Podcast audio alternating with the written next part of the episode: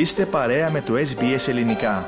Βρείτε περισσότερες ενδιαφέρουσες ιστορίες στο sbs.com.au κάθετος Greek. Ραδιοφωνία Ες Μπι Ες, ακούτε το ελληνικό πρόγραμμα, στο μικρόφωνο ο Πάνος Αποστόλου. Διαβάζουμε και ακούμε αυτές τις ημέρες πολλές αναλύσεις για τον Στέφανο Τσιτσιπά και από δημοσιογράφους, αθλητικογράφους στην Αυστραλία και από την Ελλάδα. Κατά τη γνώμη μας, ένα άτομο το οποίο έχει προτεραιότητα στο να σχολιάζει το παιχνίδι και το χαρακτήρα του Στέφανο Τσιτσιπά είναι η αθλητικογράφος, η συνάδελφος, η Βίκη, η Γεωργάτου. Την έχουμε στην άλλη άκρη της τηλεφωνικής μας γραμμής. Βίκη, αρχικά σε ευχαριστούμε πάρα πολύ που δέχτηκες την πρόσκληση να μιλήσεις μαζί μας, να τα πούμε.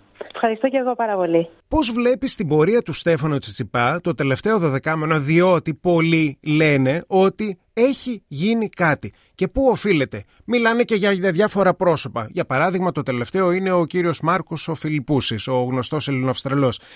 Εσύ πώς τα σχολιάζεις όλα αυτά και ποια είναι η δικιά σου εικόνα? Νομίζω δεν είναι το τελευταίο δωδεκάμινο ότι έχει αλλάξει ο Στέφανος. Στους τελευταίους μήνες τα έλεγα.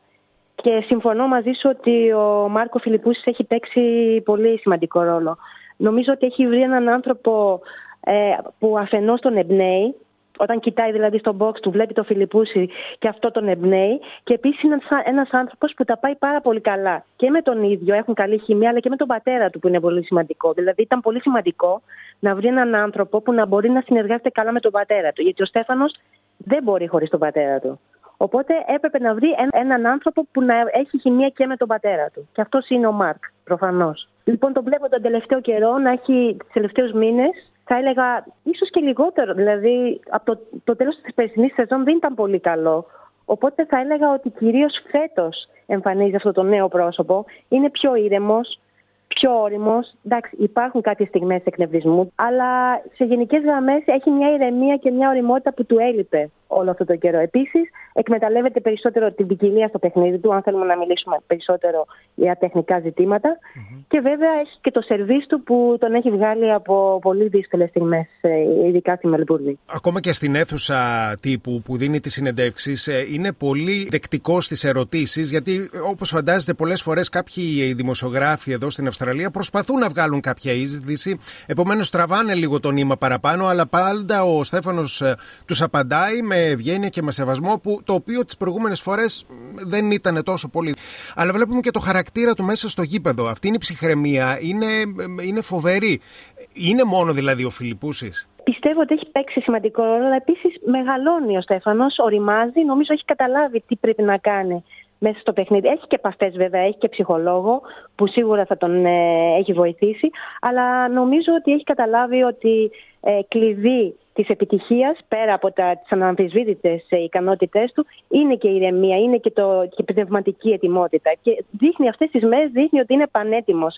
Και επειδή εσύ βρίσκεις εκκλώς και στις συνεντεύξεις τύπου, ε, θα έχεις δει ότι ε, έχει τρομερή αυτοπεποίθηση. Δηλαδή, εγώ δεν τον έχω ξαναδεί έτσι, να πιστεύει τόσο πολύ στον εαυτό του. Δηλαδή, ευθέως, όποτε του μιλούν για τίτλο ε, στη Μελβούρνη, λέει ναι, είμαι φαβορή για τον τίτλο. Πιστεύεις θα σηκώσει το τρόπαιο στη Μελβούρνη η Βίκη? Πιστεύω ότι είναι η μεγαλύτερη ευκαιρία που έχει μέχρι τώρα, έτσι θα έλεγα.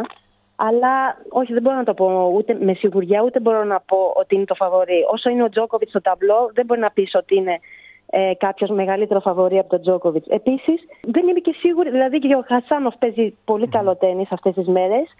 Είναι ένα πολύ επικίνδυνο παιχνίδι. Ο Στέφανος είναι το φαβορί να περάσει τον τελικό, αλλά από εκεί και πέρα ο Τζόκοβιτς είναι ο Τζόκοβιτς. Δηλαδή και μετά τα περσινά πιστεύω ότι έχει πεισμώσει ακόμα περισσότερο και θα είναι πάρα πολύ δύσκολο για τον Στέφανο. Ωστόσο, έχει δείξει ότι δεν είναι αχτύπητος ο Τζόκοβιτς και στο matchup με τον Στέφανο, ο Στέφανος έχει αρκετές ήττες, αλλά νομίζω ότι αν κάποιος μπορεί να τον χτυπήσει, αυτός είναι ο Στέφανος. Mm-hmm. Ειδικά έτσι όπως παίζει τώρα. Πάλι μία ακόμα χρονιά ο Τζόκοβιτς εδώ έχει κάπως διχάσει τους Αυστραλούς σε ό,τι έχει να κάνει με τους, με τους τραυματισμούς του, με, το, με τον τραυματισμό τους στο πόδι. Υπάρχει, δεν υπάρχει, είναι εκεί, δεν είναι εκεί. Κάποιοι λένε ότι δεν έχει κουραστεί μέχρι τώρα στα κορτ πάρα πολύ, επομένως περιμένει ένα δυνατό παίχτη σαν τον, σαν τον Τσιτσιπά. Πιστεύεις ότι υπάρχει κάτι εκεί, υποκρίνεται δηλαδή ο, ο Νόβακ? Δεν νομίζω να υποκρίνεται, κάτι υπάρχει σίγουρα, αλλά ίσως κάποιες στιγμές να υπερβάλλει λίγο περισσότερο, να ζητάει λίγο το δράμα, τον έχουμε ξαναδεί, δηλαδή, ε, όχι να υποκρίνεται, αλλά να, ίσως να δραματοποιεί λίγο περισσότερο τα πράγματα, θα έλεγα. Και πολλοί παίκτες, εγώ θεωρώ ότι δεν το πιστεύουν. Αλλά πρέπει να προσέξεις αυτό ο Στέφανος, αν τυχόν, μακάρι δηλαδή, να συναντηθούν στο τελικό.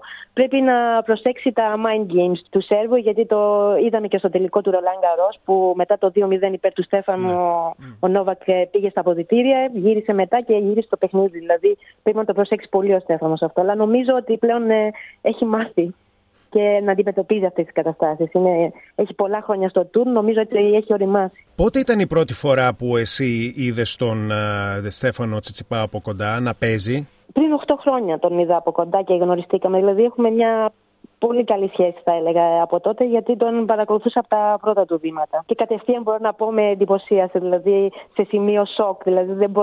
σκέφτηκα ότι δεν μπορεί η Ελλάδα να έχει βγάλει ένα τέτοιο τενίστα από την πρώτη στιγμή που τον είδα. Γενικώς παρακολουθώ juniors, ε, μ' αρέσει να βλέπω τα νέα ταλέντα, δηλαδή ε, και στα Grand Slam που πήγαινα έβλεπα νέα ταλέντα από όλο τον κόσμο, ξεχώριζε. Δηλαδή ε, θυμάμαι ότι έπαιζε στα εξωτερικά γήπεδα και στη Μελβούνη και στο Λονδίνο και περνούσε κόσμος για να δει ποιος παίζει ε, και τους τραβούσε το ενδιαφέρον με το στυλ του, με το ένα χέρι το backhand, με την ποικιλία του που ανέβαινε στο, φι, στο φιλέ και, κα, και καθόταν και τον έβλεπαν και έλεγαν πω, πω αυτό θα γίνει αστέρι. Ε, το θυμάμαι σαν τώρα αυτό.